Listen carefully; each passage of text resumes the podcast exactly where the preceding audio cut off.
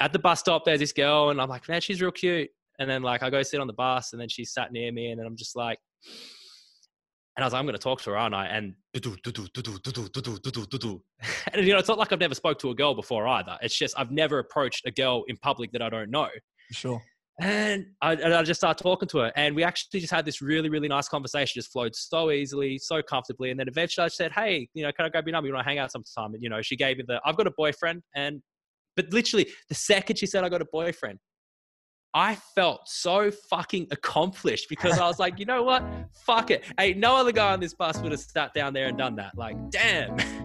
I, I didn't care I got rejected. It was like this overflow of like, whew, all right. That, that felt really good. Like, I, I did something. I got out of my comfort zone. I said no to that little voice in my head. Did I get the result I wanted? I actually think I did.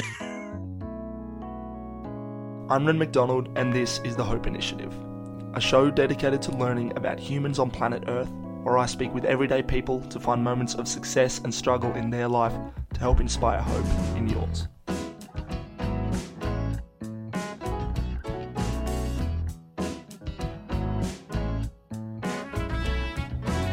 Hello and welcome to another episode of the Hope Initiative. My name is Rin MacDonald, your host. Thank you so much for joining me for what is episode 58 with Zac Galloway.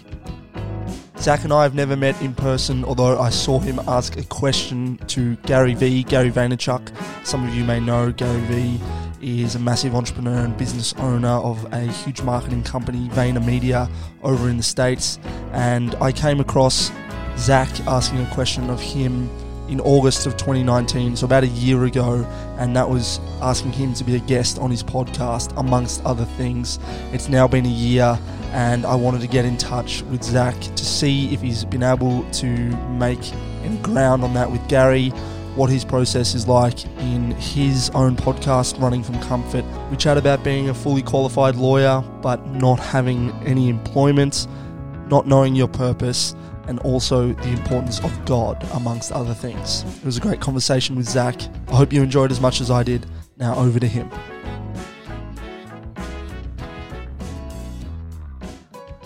Zac Galloway, welcome to the Hope Initiative. Thank you very much for having me. Yeah, you're welcome, man. So, we've never met in person. We just had a fairly decent chat before this, and that's really the most we've most we've spoken. We've messaged back and forth over the past year. But uh, I came across you and who you are, and you've got a podcast called Running from Comfort, which you started in April last year, 2019. Mm-hmm. I came across you, I think it was the Success Resources Conference at the Melbourne Exhibition Centre in August. So a year ago today, or a year, a year ago this time. And Gary Vaynerchuk, Gary Vee was talking on stage, and you managed to get a question in. There were probably I don't know, 300 people lining up to ask him a question of the audience of about, I don't know, five to six, 7,000 odd. And you asked him to be a guest on your podcast. Yes. And that was a very nerve wracking moment. Um, I, I, I recall initially going, do I just walk up to the microphone and ask? I was like, no, no, no, no, no, don't do that. That's, that's bullshit. You can't do that. Yeah. Um, so then I was like, right, I want to ask him a question. And I was like, well, I had, you know, I had this idea in my mind about a few conversations I'd had about social media. I'm thinking, well, if Gary's on social media all the time, like I, I got to ask him about it. Like, does it affect his mental health? I mean, social media, I think, affects all of our mental health. So I got up there, asked him the question. He gave a really great response. Um, I'm not sure I fully agreed with everything he, had, he said in response. I agreed with a lot of it. Yep. Um, and then I was just nervous as all hell. It was just like, hey, uh, can I get you on my podcast? And he drops in, he drops in with a no. And I was like, defeat, cool, whatever. At least I did it. But then he gave a disclaimer. And I can almost say the disclaimer word for word because I've had to Yeah, listen yeah. back to it so many times now, which was if, if you email me a year from today and put in the title, I was a guy who asked the question about the two insecure people, asked you to come on my podcast. You said no, but you said send me an email in a year. And he said, if you send me an email a year from today and do that, I'll come on your podcast. And then I said, I'm going to hold you to it. And then he said, I will deliver. And And I was just like, ooh, well. and as, as it stands, um, I've blown up Gary's inbox. Um, I've blown up D Rock's inbox. Um, I've sent quite a few emails. I'm still yet to get a response. Gary, Gary, are you out there? Are you coming on the podcast? Come on. Come on, you said you will deliver. Um, look, I trust you will. Um, I'm not banking on my podcast being a, a success based upon Gary Vee coming on. Sure, sure. But of course, I want to. I'd love to have the man on. Um, there is a lot I want to ask him. I assume if I when I get him on, it'll probably be limited to maybe half an hour or so. So I'm really going to have to think about the questions that I've got for him. I've definitely, I've got a few. I've, I've got a few I want to ask him. Um, a few that I don't, I'm not sure he's even been asked before, which is, I think, I think it's going to be quite interesting. Um, if anybody out here knows who the hell Gary Vee is, can you start blowing up his inbox for me? I need help, guys. I seriously need help. oh, I love it. I mean, you've you've obviously gone to his right hand man, D Rock. For anyone who doesn't know who Gary Vee is, D Rock's like his his videographer. He travels with him wherever he goes. And mm-hmm. yeah, man, I I, I actually know a young kid, uh, George Vajakis. If he's listening to this, I think he might listen to the old episode. But he has you know had a few engagements with uh, with D Rock over Twitter. So who knows? I'm sure I'm sure you'll get you'll get him at some point, whether it's you know in the next few few months or, or whatever. But it's been a year, so I want to ask mm. you your your podcast running from comfort. Why did you start your podcast? That's a very, very good question. Um, and look, this takes me back to probably around the end of 2018, but maybe even before that. Podcast was something that I loved from the moment I think Serial was the first podcast I listened to like properly. Like I'd heard bits and pieces of podcasts before. Serial, I was just engrossed. Anyone who hasn't heard Serial, season one of Serial is like the best true crime story you'll ever have flown through your ears. You've have you heard it? I haven't. I haven't. I've listened to a lot oh. of yeah, yeah, but not not the first season of that. And then you know, I got into basketball podcasts and then, you know, I started getting into different types of podcasts. Um, I started listening to a little bit of Joe Rogan. I used to love the Tasteless Gentlemen podcast. I don't know if you're familiar with their Instagram meme page, but they have a hilarious podcast. It used to get me through work. I used to work a job that I hated. So it was just podcasts all day, all day. Yep. Um, and then I get to about the end of 2018, and I'm in a very big turning point in my life. Um, so, to preface it, I'm over a year past being a qualified lawyer, um, not employed as a lawyer yet, working two jobs, hustling around, trying to figure out life. Life is a very, very difficult thing to figure out. And ultimately, I came to a point where I felt quite low. Um, I was lacking my own purpose. I was confused as to what I was doing. Um, I felt like a failure felt like a big failure because um, in Australia, a lot of fully qualified lawyers never actually practice law. Um, it's just there's not enough jobs. That's that's a sad reality of it. And being a year fully qualified, going through all these job interviews and everything, um, I really, I'd really lost hope. I'd really lost hope on that. And I guess at some point, it just came to me like, you like all these podcasts, you like talking, um, everybody around me knows I talk way too much. And I was like, why aren't I starting my own podcast? Like, who cares if anybody listens to it? Who cares if it makes any money? Why don't I start my own? So I thought long and hard about it. And I was like, well, well what's my podcast going to be about? And I guess, you know, during this time, I'd been listening to the likes of, you know, people like Jordan Peterson, Ben Shapiro. Um, I'd be getting into my Joe Rogan. Great podcast. Yeah. Um, and really, I was trying to find within myself what was my purpose. And, you know, I still wrestle with what is my purpose now. But what I really realized was other people know their purpose, other people know what they like doing, and we live in a world that has so much opportunity. So I think I had this very narrow view on life, you know, and my narrow view might have come from my parents, might have come from my circumstances, but that was a view of like you get a job, you get so sorry, you go to school, you get good grades, you go to university, you get a good paying job, you work a career for 40, 50 years, um, and then you build up a lot of wealth and then you eventually retire and that's that. Like that's life. And I don't know, I don't know about you, but it kind of sounds a bit depressing. And yeah. I think a lot of the jobs that people get, a lot of you know the high paying jobs that people are sought after, they're not that satisfying. They're not that fulfilling. Um, look, I'm not going to take a dig at anybody, but like you know, obviously people like numbers, but how many people could honestly say they enjoy something like accounting? Like that would be one of the sort of jobs that you get into. You might eventually become a high paying career. I mean, like obviously there are people that real truly love it, but how many people working and actually truly love it? Sure. And when you think of, you think about your career, you think about that's so much of your life. So if you're not loving what you're doing, then you're hating most of your day. And you know, I was there working two jobs, not really enjoying a lot of what I was doing. Yeah, right. And the more I sort of thought about these things, I was like, there's so much more opportunity in this world. Like you have this thing called a smartphone, and you can literally use that to start your own brand. And what can you do with a brand? You can start your own business. And you know, I'm looking around. It's like, all right, how are these like YouTubers making money? Because I know YouTube pays fuck all. And then it's like, oh, the YouTube becomes the brand. And then from there, they can promote their business, whatever that is, or they can get into affiliates and stuff like that.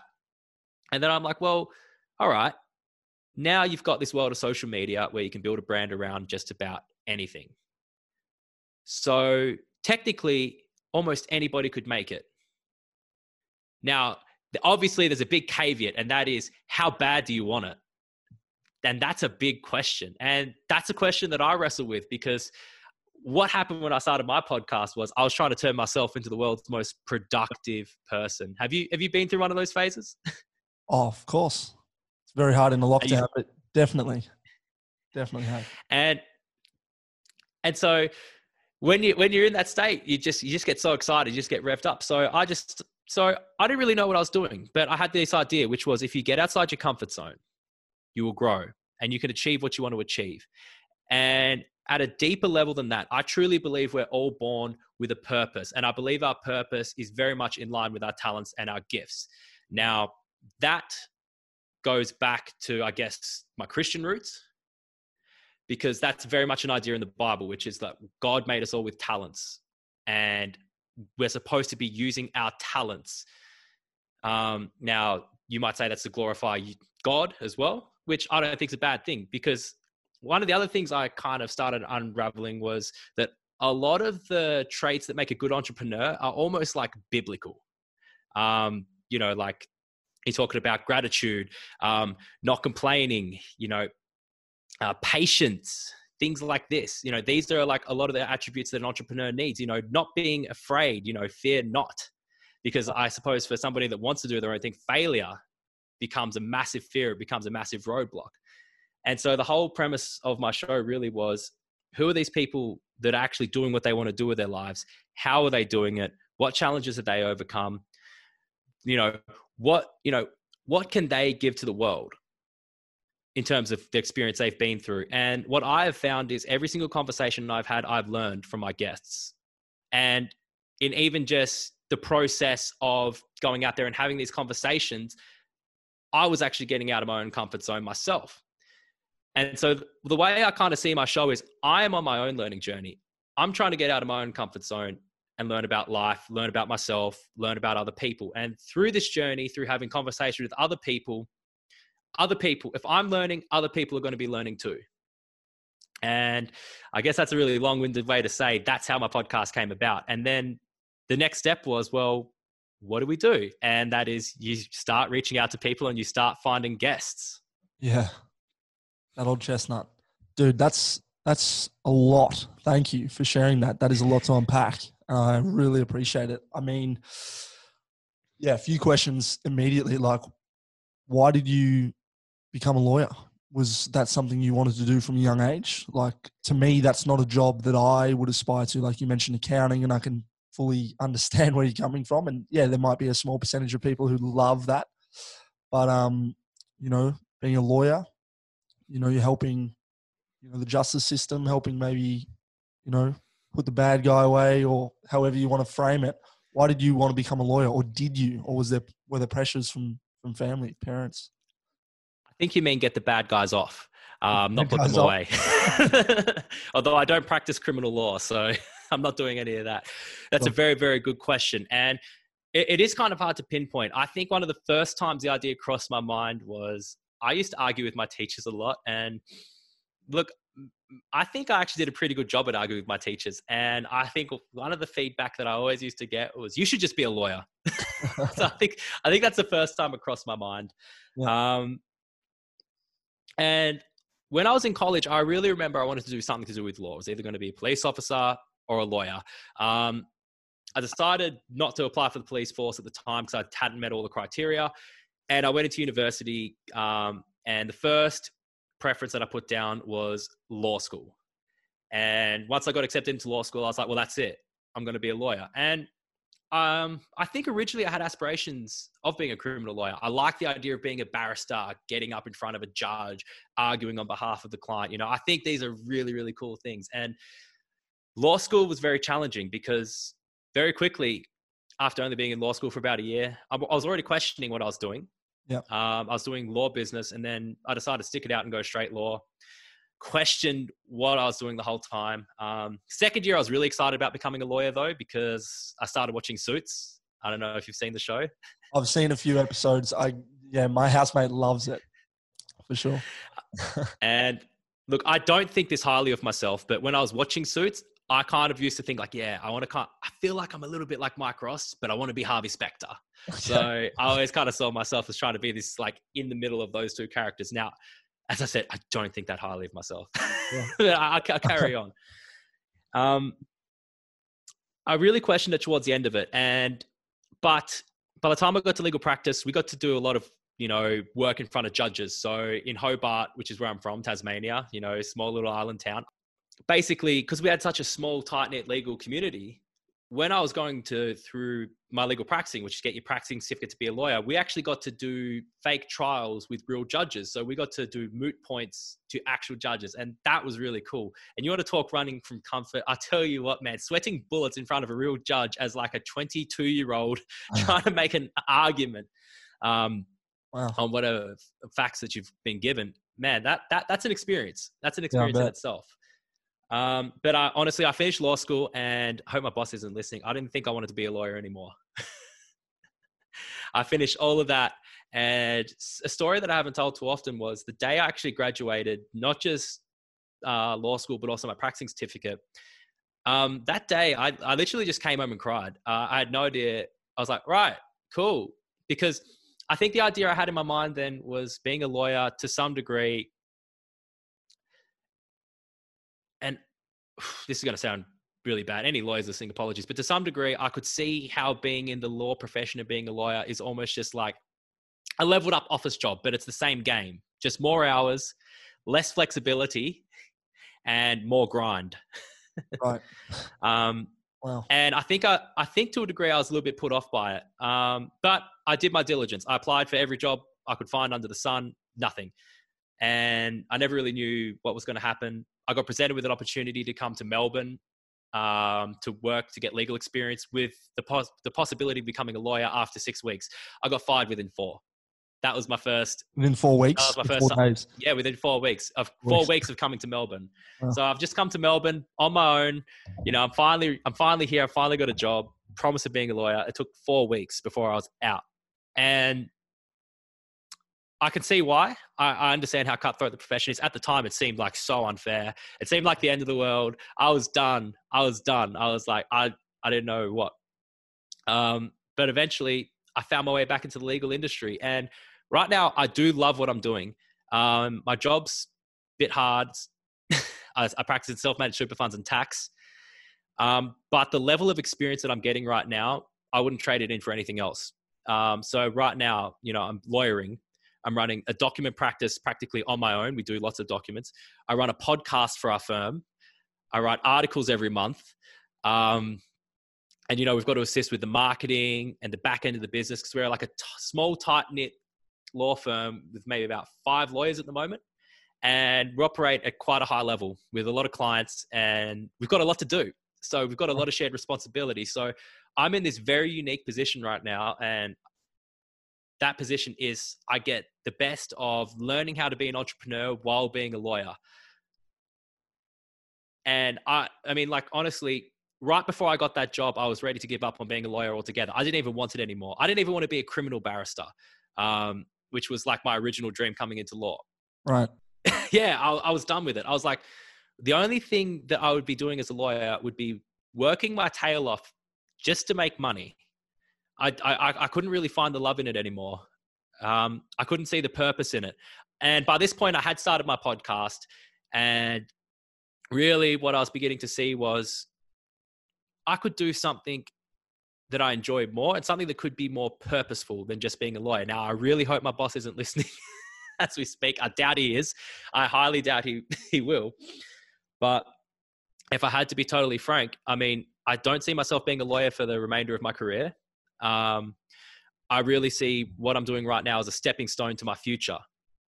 And I could not be any more blessed with the mm. opportunity that I have right now. Now, it does mean I work a lot of hours. Um, it means I'm under the pump a lot. I got deadlines to meet. and, you know, there has been a big sacrifice in my personal life, which is something that I'd kind of been dreading moving into becoming a lawyer. But, you know, it's a challenge that I take on every day. And I, I really do love it. Yeah, right. That's good, man. So again, more more places I can take this. You you say you grew up in Tasmania, and that was obviously where you started your journey as a lawyer. But I'd like to know, and you feel free to give a bit of context, although I don't I don't feel like I'm going to need to prompt you with these things. Can you maybe share with me how you feel your life has turned out differently from what you maybe expected from when you were a teenager or a young child living in Tassie and now like how old are you now? 26 so 26 year old now in melbourne. I assume you moved here what in the past 24 months by the sounds of it? Yeah january 2018 january 2018 so two and a half years. How's life turned out differently zac? Very very very differently. What did i think my life would be? Well if you ask me when i was a teenager oh my I wasn't a very happy teenager. Um, I spent a lot of my schooling years being bullied, overweight, and you know being called everything from ugly, fat, pubes. I think pu- pubes is one of my nicknames because I used to grow, not do anything in my hair, just let it grow, and had this big bushy afro. So yeah, got called pubes. Um, I experienced a lot of bullying growing up. I had a very low self image, no real self confidence at all. I had to learn a lot of these things myself. Um, but what I saw was I saw somebody that was probably going to spend his life in Tasmania. Um, I probably I probably visioned my life as I'll get a good job and I'll get paid well because the one thing that I knew I had going for me was I had a working brain. Although that's debatable at times. but sure. I always kind of thought to myself, I'll be able to at least work a decent job, earn a good living, live with my parents until I can afford to buy my own place. Um, and then, but then I think also I was like, yeah, and I'll probably die alone and a virgin, and no woman will ever love me because that that was how low my self image was. Yeah. Um, as I started progressing through university, I still saw myself living in Tasmania. Um, I couldn't see myself living anywhere else. I just loved it. Um, and I think for me, Tasmania was a big comfort. Um, I thought it was the best place in the world. I think it's probably one of the safest places in the world. But it's one of those things where it's like there's nothing ever really new under the sun. And it's the one thing that I always notice every time I go back to Tasmania too, is that it's just like everything's the same. Everybody's doing the same thing. Everybody's just kicking on with life. And now that I've started to come out of my shell a bit, I don't think I could have done that. I think I would have drove, driven myself crazy. Um, and so now, how has it changed? Well, the first thing was getting to Melbourne and getting fired within four weeks really lights a fire up under your belly because you got to move fast. You need a job, you need to earn a living, and you need to get yourself back up on your feet. Uh, the last thing I wanted to do was move back to Tasmania, although my parents were very much prompting me to do so to some degree. My mum, probably more so than my dad. I think my dad was like, stupid boy, like, go on, get out there, get another job, you'll be right. Um, my mindset changed a ton. Yeah. Um, and I think probably one of the biggest things that I think was probably brought about was humility. Um, because I guess while I didn't have that big of a self image, I, I still think I had quite a big ego when it came to what it was about my own thoughts and beliefs about life, um, thoughts about other people in general. I think I used to be quite a very judgmental person. Um, I, st- I think I still had like the capability for empathy, but really I've had a big change in how I see the world, how I see other people. how I see myself. Like I, I, I no longer see myself as constrained and restricted to just one path. Like let's just say for whatever reason I got fired from being a lawyer tomorrow, I would be like, okay, you know what? That's cool. I've had that experience now. I'm gonna try something else. And if you asked me that a couple of years ago, if I'd become a lawyer and got fired, it would have been, well, I did get fired a couple of years ago. It was the worst thing in the world. I was in an absolute panic. I questioned everything. Um, I questioned, did I have the ability to be a lawyer? Um, what, like, what's my purpose? Like, how am I supposed to go on in life?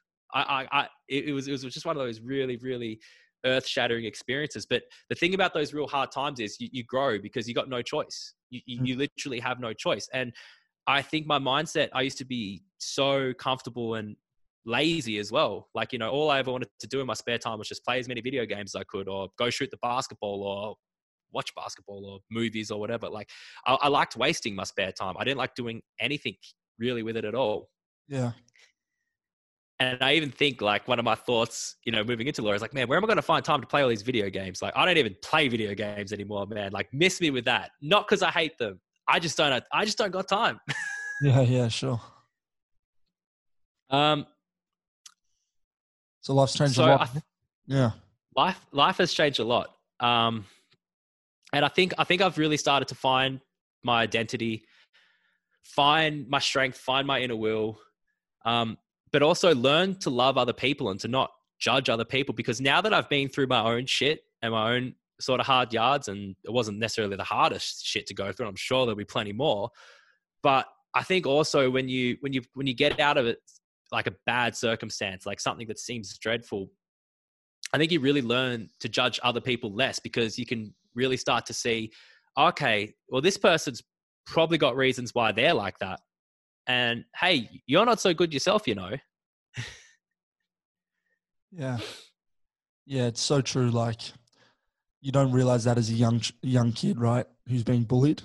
Um, mm. Unfortunately, I've I was bullied a bit in high school, but I also bullied others in, in primary school. I, I can remember doing that. It's not cool. And I think you don't have much self awareness as a young kid, not to say that that's a reason to justify bullying at all. But Mm. I'll, I'll admit to you that I did, and on this podcast that I I definitely did, and it's not cool. But I'm glad that you were able to sort of realize what you needed to realize and find the strength to whether it was to study law and move to Melbourne, and after the four weeks, you know, you, you get you get sacked to carry on and, and maybe not move back when mum's offering that comforting arm. Like it's you, mm. you literally you didn't need to run because you were across across the ocean from her, and you, you know you weren't going back. So that's good. Can you describe to me sort of the emotions you felt? You said it was you know quite scary in a sense when you got sacked, and what you what you turned to. What did you do for for work?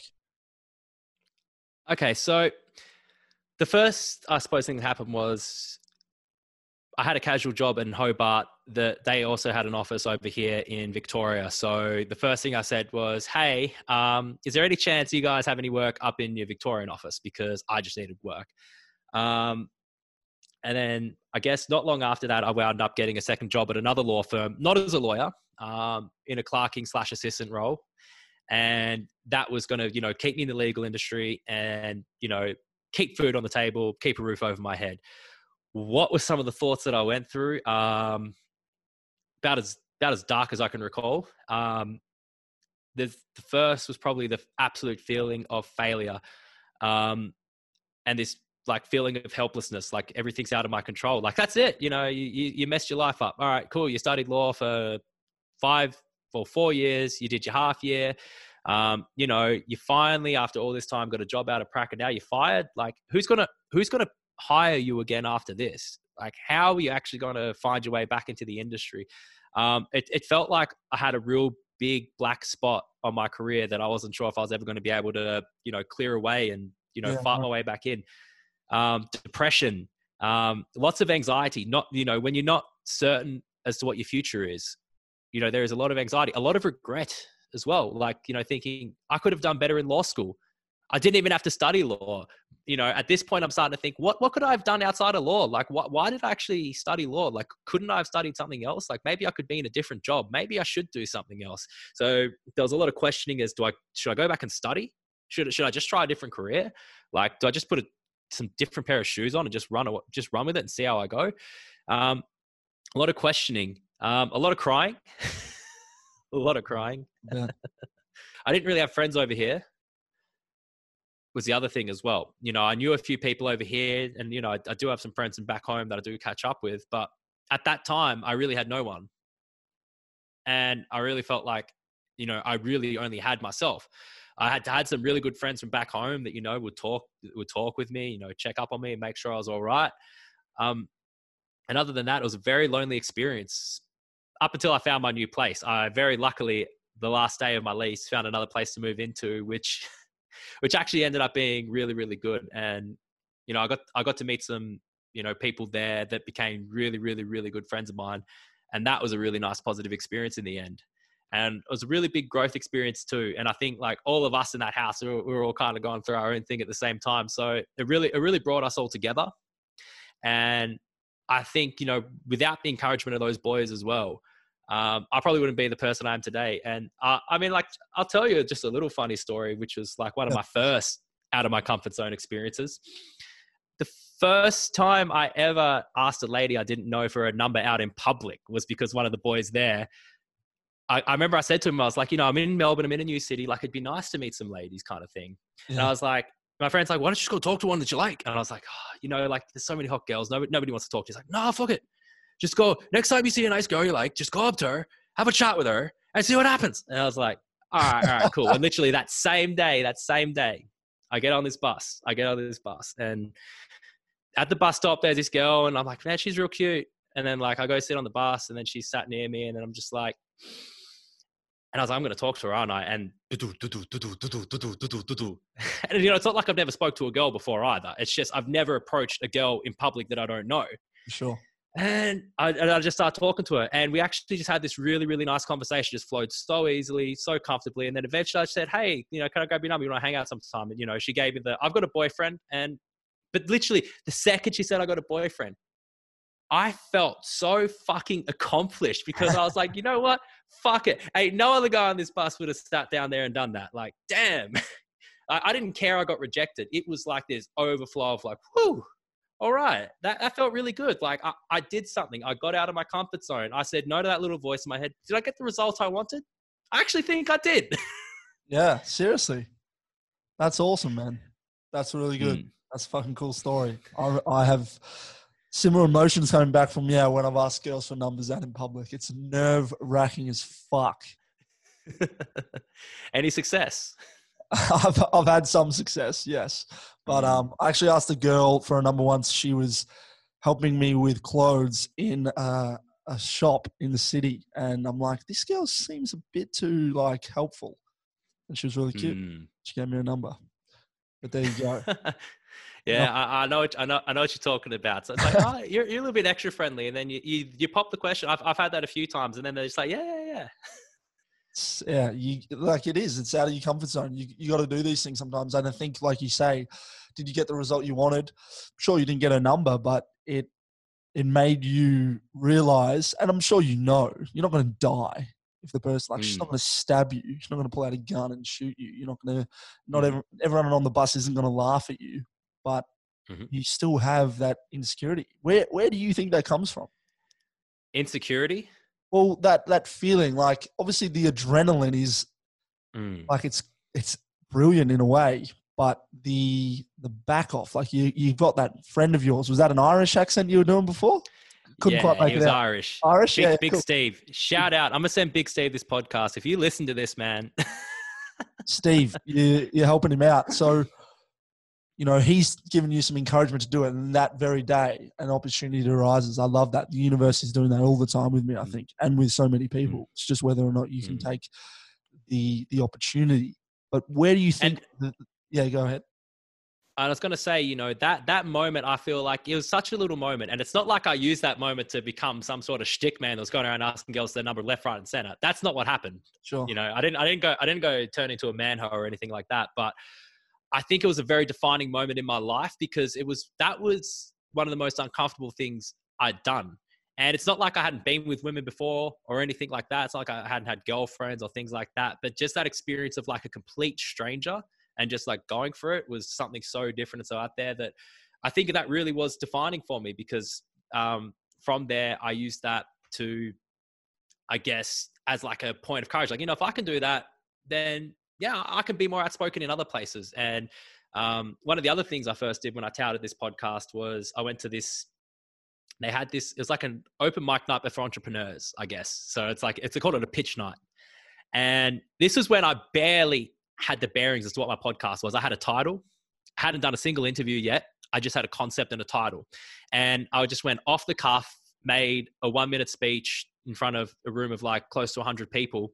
Wow. And I just remember everyone like I just remember that gave me some opportunity. I got some of my first podcast guests from that actual event. Um, and I just remember being like so so nervous, like sweating, like I'm about to pee myself. but uh, you know, I, I, I remember in that moment just thinking back, you know, like you know, you you're a pretty confident dude. Like you know, you, you can do this. Just get out there, be outspoken. Um, it's brilliant and I think you you were going to ask me a question. Were you going to ask about where I think the adrenaline comes from when you approach women? Something along those lines. More more the the apprehension to get out of your comfort zone, and yeah, where those fears come from.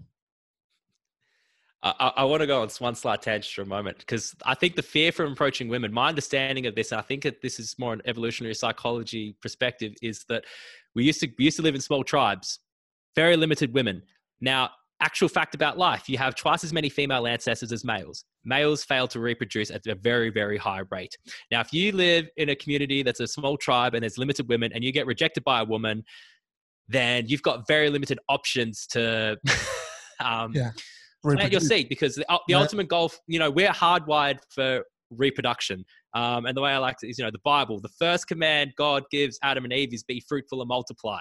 Mm. Like that that was the first thing he said. He's like, get busy, make more of yourselves. And it's that's and that's like almost like the driving instinct of life. When you think about everything we do, it's it is the driving instinct. For men, why do you want to build wealth? Because you need to look after your family. right. You need to build a legacy. You need to build something great, right? Um, and so when you get shot down by a woman, um, there is this there is this thought of like, oh my god, I'm never going to reproduce. I'm not going to pass on my seed. That's it. Survival is done. We're going extinct. Mm-hmm. The family name is over. Yeah. And that's subconsciously what's going on. And that creates very high levels of fear because when we approach these situations where we think we find an appropriate mate, it creates this heavy anxiety of like, my future of my genes can depend upon how this conversation goes. Now, a lot of guys won't register that consciously, but at a very deep and subconscious level, that's what's going on. That's what's spurting a lot of the fear and the anxiety. Yeah, yeah, yeah. And I guess what I, and what your actual question then was, what what what's the spur to action? Was that? Yeah, I mean, you've you've essentially answered it there, though. It's not a tangent. It's it's absolutely, you know, the the answer. It's yeah, it's that fear of rejection and maybe not knowing if you'll you'll have another opportunity. And at a really base level, like you, you sort of referenced, that's what we used to be like in, in small tribes. I completely subscribe to that reality. Whereas now, almost the choice of so many different potential mates around the world, social media. I mean, sort of circling back to that question with Gary Vee, it can it can make you feel like whilst there's so much choice, you might still not find anyone, right? Yeah, well, the, the problem is we have the we have the illusion of choice because I mean, try watch something on Netflix. If you don't know what you're already going to watch and you just want to browse and find something, good luck.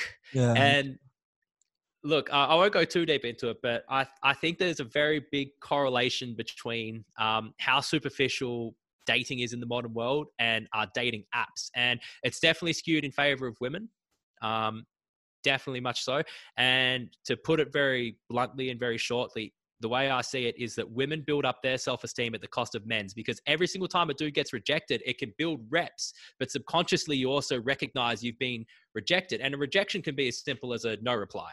Like that, that could be as simple as a rejection. And when you think about the dynamic of a woman who's on Tinder that gets like 100 messages a day from all these thirsty dudes versus the dude that's messaged, you know, the 10 matches it took him a week to get and only heard back from two of them and then organized a date with both of them and gotten flaked. sure. You, you, you, you, create a, you create a very bad paradigm. But look, I think this fear, this fear thing that we get, it's paralyzing. And I think what also spouts on me is anxiety. And I think anxiety is very much a future based thing. Now, I, have spent a lot of time in my life dealing with a lot of anxiety, not as much the last couple of years, but very much in my early 20s. And I find a lot of the time what spouts anxiety is worrying about the future, whether that be career, whether it be your potential mate, whether it be where you're going to be in life. Um, if you're in a bad circumstance, like, you know, am I going to get out of this? And that can cause a lot of anxiety. It's very much future based and it's very, very, very paralyzing. And, you know, the fear of rejection, it's not just, you know, from girls, it is in your career, especially, you know, if you're an entrepreneur, you want to start a business, right? There is a fear that your dreams will never get off the ground. And a lot of people think they only ever have one shot. That's, that's the scariest thing about it because you have so many opportunities so many shots to shoot like you you literally have an unlimited clip you can you until you breathe your last breath you have opportunity to do anything in this life and really the only way i think to push through that anxiety is to actually just to push through it now it can be hard it could be very very hard because our thoughts control us it controls every aspect of what we, well it doesn't control us but they can a lot of us are victims to our thoughts. This is something that I have spent years trying to learn is how to not be a victim to my thoughts because I can beat myself up in my head. I can stop myself from doing things. The biggest thing that'll stop you from doing what you want in life is to give into that fear because you know what that fear will tell you? It's not worth doing. You're just going to make a fool of yourself. It's so much easier to just take the easy route. And that's what the fear will tell you to do. To be like, you're not good enough. And that's okay. It's okay that you're not good enough. So just sit back, relax, have a cup of tea, and don't do it. It's going to be so much safer. You know, you don't. You're not going to have to face the embarrassment of her being like, "You're not my type." You're not going to have to face the failure of, "I put all this time and effort and money into this business and it never got off the ground." And fear will stop you from doing all of those things. And what what what I, what I love in the Bible is, you know, God tells us, He says, I did not make you with a spirit of fear. And I think that fear is something that ultimately we create ourselves. I love that. It's obviously got a point though, fear. I think you can harness it in the right way. How have you managed with that? Do you think? Do you think you use it because I'm sure you still fear things now. It's not like it ever goes away, right? Even for yeah. the, even for Joe Rogan, even for Tim Ferriss, for these guys, I'm sure. Well, when I'm afraid of something, I find that's an indicator that it's something I should do. Because I mean, some, something that I that I that I truly truly believe as well. You know, the way the way I said before, how God said He's done didn't make us with the spirit of fear, right? I, I, I believe at another level that there is there is like spiritual I guess you might say warfare happening around us. And I truly think that sometimes when we face things like fear, it is the enemy trying to stop us from getting our blessing. And this is this is kind of something that I think is like the devil's game. And what, what's the devil's game? Well, the Bible says he comes to kill, steal, and destroy. And now you can take the devil as a literal figure, which I think he is. I think he's a spiritual figure, and I think that somewhere along in the in the spiritual world, that does that can intercede with our thoughts because um, our thoughts do come in wavelengths. So if I think of a spiritual world, I think it's like a wavelength reality that exists around us and outside of us, right? But at the same time, you can look at it as a more literal level. What is the devil to you? Well, the devil will be your worst thoughts. It will be your fears. It'll be the things that wants to keep you trapped in your addictions. Um, it'll be anything that's going to take you away from your purpose, anything that's going to take you away from what you could and should be doing. And every day we're presented with choices, and they could be very, very simple choices. Um, it could be as simple as I'm going to go to the gym rather than sit down and watch the TV. Now, you might, and you know, one choice is going to give you a better outcome the next day. You go to the gym, you get a workout in, you build some muscle, you get some health. But if you just sat down, watch TV, and ate Uber Eats, what what did you do to better yourself? And I think the devil very much uses comfort to keep a lot of people away from their purpose in life. Right. It's interesting. So, how though do you do you feel like there's any positives from it though? from fear? Oh yeah, it makes you for one, it makes you feel alive. that adrenaline. When you're afraid, yeah. Um, but like I said, it could be. A, I find it can be a good indicator that if I'm afraid of something, it might mean that it's something I should do. Right. And that because the other thing about fear is it it, it draws you towards your comfort.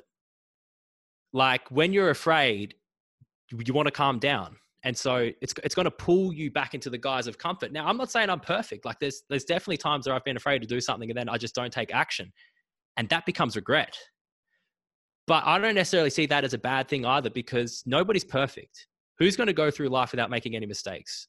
Who's not going to have regrets? Now you can sit there and you know chew yourself up about your regrets or you can learn from it and better yourself so I think that fear can be a very good thing in the sense that one, all right, if I'm afraid to do this, maybe it's a good idea. Maybe it's a bad idea though. Maybe you're afraid to do it because you're about to break the law. You're about to do something fucking real bad.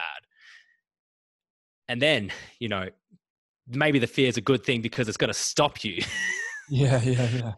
But I, I, I don't think it's a good thing overall in totality because, you know, we can see it right now in the world we're living in. And, you know, I won't go too deep into it, but, you know, we live in the COVID world right now. And I think one of the worst things about it is that the media is constantly spouting fear. And you can, and when you go for a walk outside and you see how people are, you can see how very reactive we are to the fear. You can see how it's changing people. You can see how it's, you know, embedded in their psychology that you know if somebody sees you walking down the street in melbourne and your mask isn't covering your face they're looking at you like whoa you, you, you're going to kill me if you cough near me. Like, yeah. So fear, fear can also be a very negative thing, and oh, it sure. can really chew people up. And getting back to it, this is why what I love what the Bible says is like, fear not he who can kill the body, but only fear him who can kill the body and the soul. And if you want to take that out of a context of God's got to send you to hell, which is kind of, it's, it's because like at a literal meaning, it's saying don't fear anything, but only fear God because He's the only person that can actually kill your soul. Right. Right. Because that's that's the eternal part of us. But at another level, it's saying like, don't fear anything. Like, don't. And I find that to be very encouraging because, like I said, fear it, it just it can hold you back. It can be paralyzing. It can stop you from doing anything. It can stop you from your purpose, stop you from your potential, stop you from meeting your potential mate, stop you from doing what you need to do. And if you're able to break away from your fear, then you can truly be free. Nice, man. I really love that. I love that. How do you feel? Because we are in a COVID world right now. It's the 17th of August, 2020, mm-hmm. where you know, start of week three of lockdown, stage four in, in Melbourne of a six week lockdown. And there's been all sorts mm-hmm. of lockdowns around the world. I spoke to a lady living in Tel Aviv, Israel last week, or in the last episode of the podcast, and she explained how they were allowed a 100 meter radius from their place of residence. Like we've got 5Ks now. Imagine 100 meters. Where, where did you say in Israel? Yeah, yeah.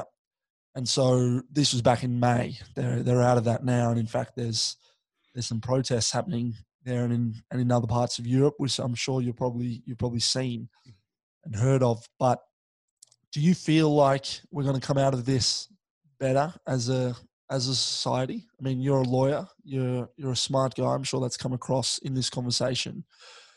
Do you feel like there's hope I mean, that's that's ultimately what this podcast is about. The Hope Initiative. We we joked at the start of the conversation. I think it was before we officially started, so people probably won't hear it. But there's not too much to to cling to at the moment. There's not a lot of mm. hope, or certainly not as much as there would normally be. But I I'd like to think there is. You just got to go and find it. You got to spend a bit more time trying to find it. What do you think? So, a few thoughts. The first is it depends how you use this time. Um, you've got a lot more time to yourself. Are you investing in yourself? Like, are, are you learning a new skill? Are you reading? Um, are you trying to build your brand right now? Like, what are you doing? Like, for me, I still have a job, and you know, I thank God for that because a lot of people are out of the job right now. A lot of people don't have anything to do. A lot of people have lost their purpose in their meaning in life right now. And that's a very scary thing. I can't imagine the circumstances that some people are in right now. And I guess for those people, you know, you're going to have a lot of free time. And, you know, it might actually be that you can't get a job right now. You know, if you've just lost your job, it might, because, you know, I, as far as I'm aware, a lot of the jobs going right now, hundreds and hundreds of applicants but there's always something that you can do. There's always some way you can better yourself. Um, you can you can really spend some time soul searching. Um, I would recommend journaling. Um, and obviously, obviously, I'm biased here, but I definitely recommend praying. I think I think that God's real, and I think He's wanting to guide us towards our purpose. So I think for some people, if if you're open minded enough, I think now is a good time to get to know God because ultimately, I think if there's anyone that will lead you to your purpose, it's the man that created you with it. Um, and I, and I definitely know how he has guided me into where I am now. And if I and if I hadn't gotten him back in my life, I don't think I would be where I am now. So that's another thing that I definitely recommend out there to people. Is there a new skill that you can learn that can help you? Do you want to start your own podcast? Like you're listening, you like podcasts. Have you ever thought about starting your own podcast? I mean, it's scary as fuck. It truly is. Were you scared when you started yours? Yeah, man. I, don't think I posted to social media to tell many people about it for like, actually, it was August last year. It was after the Gary Vee, maybe it was just before it, but it was around the time. And yeah, I was, I was nervous. I told my, my, my first guest was my mum. She posted about it on social media that her son had started a podcast and she was the first guest. She was very proud. And from there, it, it grew. And I, I did a course that I shared it with people there because I was, you know, learning with them and that's how it grew in, in, initially. But yeah, I was shit scared. Mm. Yeah, because mm. I remember first time first time I did an interview as well. Oh, do you remember you like? I was. I mean, I was, like, uh, you know, speaking with my mum. It was it was crazy. yeah, mine mine was um my favorite cafe here in Brunswick. I interviewed uh, Milo from Sesame and Soul, and every, and everybody that's heard my podcast always says, you know, the, everyone's heard the first episode, like he's my favorite. he's really good. But I remember even sitting down with him, you know, I get coffee from this guy like three, four times a week, and we sit down and I'm nervous. He's nervous. Like, shit, man, I've never done this before. Like, are you going to film this? I'm like, uh, I mean, I could. He's like, don't. like, it was funny, you know, we are both nervous, but we both worked our way through it. But, you know, there's so much you can do with this time. There, there really is a lot you can do with this time. So, yes, there is hope. You can become a better person. And, you know, the best thing about that is a lot of people, I mean, it's not the best thing, but a lot of people aren't going to become a better person during this time, which means if you spend your time becoming a better person now, you've put yourself ahead of everyone, probably like 90% of us. So that's definitely the opportunity for it now. Now, what about what do I think is going to be in the broader scheme of things? I think things are really going to get worse before they get better. I don't see a world where things don't. I, and you know, this is one of those things about life. Life goes through cycles. The world goes through cycles. There is nothing new under the sun. Every generation of humans has had to go through some shit, some slugfest. And I think that we've been in this unprecedented time of prosperity. Um, we've definitely had a lot of peace in the Western world. Um, and you know, I think we've become very used to everything being okay, everything being fine and dandy, but we've also been blind to a lot of big issues in other parts of the world. And I think we've been ignoring them. And I think now more than ever, some of those other issues are starting to rear their ugly heads. And I think COVID might have exacerbated some of those issues as well. Um, I think this is going to be devastating for people living in the third world. Um, absolutely and my heart really goes out to those people. But I, you know, the hope will be that after things do get worse, you know, strong people will rise out of this because through adversity comes growth, comes strength, comes development. And I think we're going to see a generation of hopefully stronger people. And I think that we're going to be more attuned to the world around us now. And I hope that coming out of COVID, that we're really able to start fixing some of the other problems that we have with this world. Because a lot of things have been happening and going unnoticed. And it, would be good to see a lot more positive change. But mm, I think, you know, for us here in Australia, hold on tight. Um, if I had to give some broad predictions, I think the rest of Australia will experience more lockdowns. I think there probably will be multiple. It's going to be, you know, just for a lot of people, a lot of businesses, it's going to be devastating for a lot of families. It could be devastating. A heart goes out to people suffering with mental health issues right now. Heart goes out to people, you know, suffering through domestic violence, people that can't work to support and feed their families. But I really do think that once we get through this crap period, we should see something good. I think we're going to see a lot of positive things. But I won't go to it now, but I have I do have some other thoughts, and it's more so that I just hope that some of the extremer measures that are put in are taken away. Because as a lawyer, I'm seeing some of the laws that are coming through, and some of them do scare me. And I think, you know, there has to be a point where the people need to be able to see this as well, because we have a representative and a responsible government. That's an implied constitutional right that's been upheld by the High Court. And I think that if there are things coming in that do seem that could be unconstitutional, as a people, we need to be strong enough to have a voice. Really well said, man. Really well said. Thank you. So I'm just going to plug your podcast, obviously, and I mean you feel free to. But if anyone wants to get in touch with you, right, it's it's running from comfort. Mm-hmm. Where else can people find you? Um, look, feel free to follow my Instagram at Gallowade underscore it. Uh, that's actually my personal gram, but I do post some of my podcast stuff on there. There's a uh, podcast page on Facebook, Running from Comfort. Um, that's I, I, post my podcast directly to there, the video, and more recently I've been doing a couple of live streams. So awesome. there'll be live streams on the Facebook page, my YouTube channel, Zac Galloway. All my podcasts get uploaded on there. Um, and look, really, if you want to reach out to me, feel free to hit me up in the DMs. If anybody listening feels like they've got something that they want to share, they've got a story of them getting out of their comfort zone. I mean, first of all, give your story to my boy here. but second of all, I'm all ears as well. yeah, yeah, no, seriously.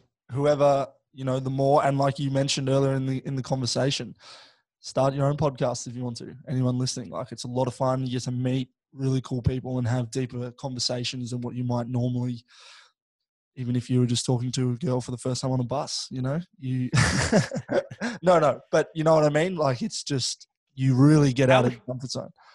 How are we going to do that in the modern world though? Like one and a half meters and like, what's, what's flirting going to be? Like, it's going to be like, Hey, um, I just, I just thought you were really cute. Can I just see without the mask for a minute? well, evolution's a weird thing, bro. Who knows how the human will evolve? Now, look, before we go, Zac, and by the way, I'll put all of those, you know, links in the show notes, the typical podcast line. But reason why I started this, as I mentioned, is because I listen to a lot of high profile podcasts and the guests would be, you know, Olympians or massive entrepreneurs with billion dollar businesses. And their their answers to a question of what advice would you give to your 20 year old self was quite cliche and it was along the lines of it'll all work out, keep going. And I wanted to know what if I asked the everyday person that, what would they say? And you're 26, so I want to flip it. I usually flip this with younger guests. So, Zac, could you answer what would your advice be to your 56 year old self if you could send my send a send a message in a podcast listen in 2050 hopefully we're still up and about.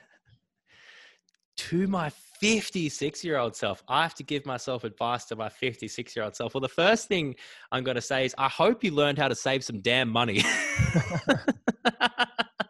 uh, to my 56 year old self, what advice would I give myself? I would say keep running the good race because I think as we get older, I don't know because I haven't been that old yet, but I think it's very easy to get complacent. I think a lot of people, you know they go through mid to late life crises because they start questioning what they've done with their life and even people that have done a lot in their early years maybe they've settled down a bit.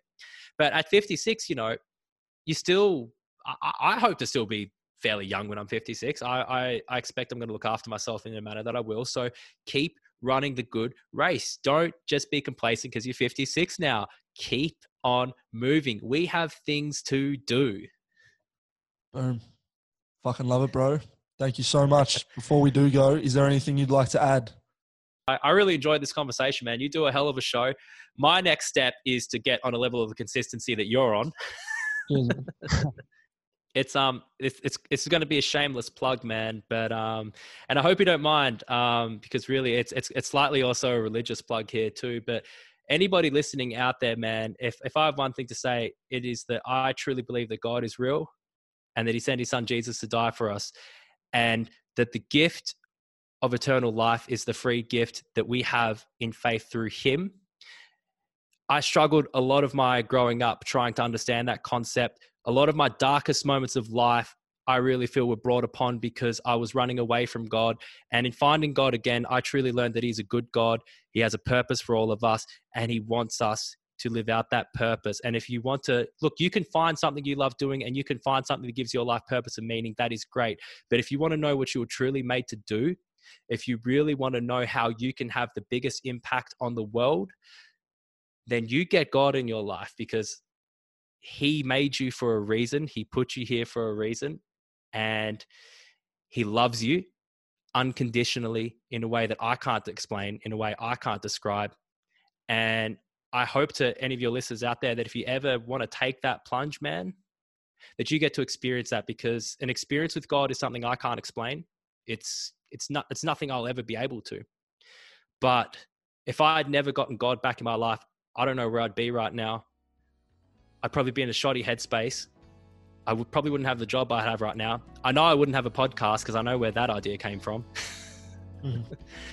And yeah, that's that's my advice. I know a lot of people are very adverse to it, and I think a lot of people they've got ideas about God and about Christianity and about Jesus that have been projected onto them through their life, through other people, through people that have misrepresented it, you know, people in higher places that have done bad things in the name of God. But I think the thing is, God's a very personal experience. It's He's somebody you get to know. He's your mate. He's like the father that you, best father you could ever have.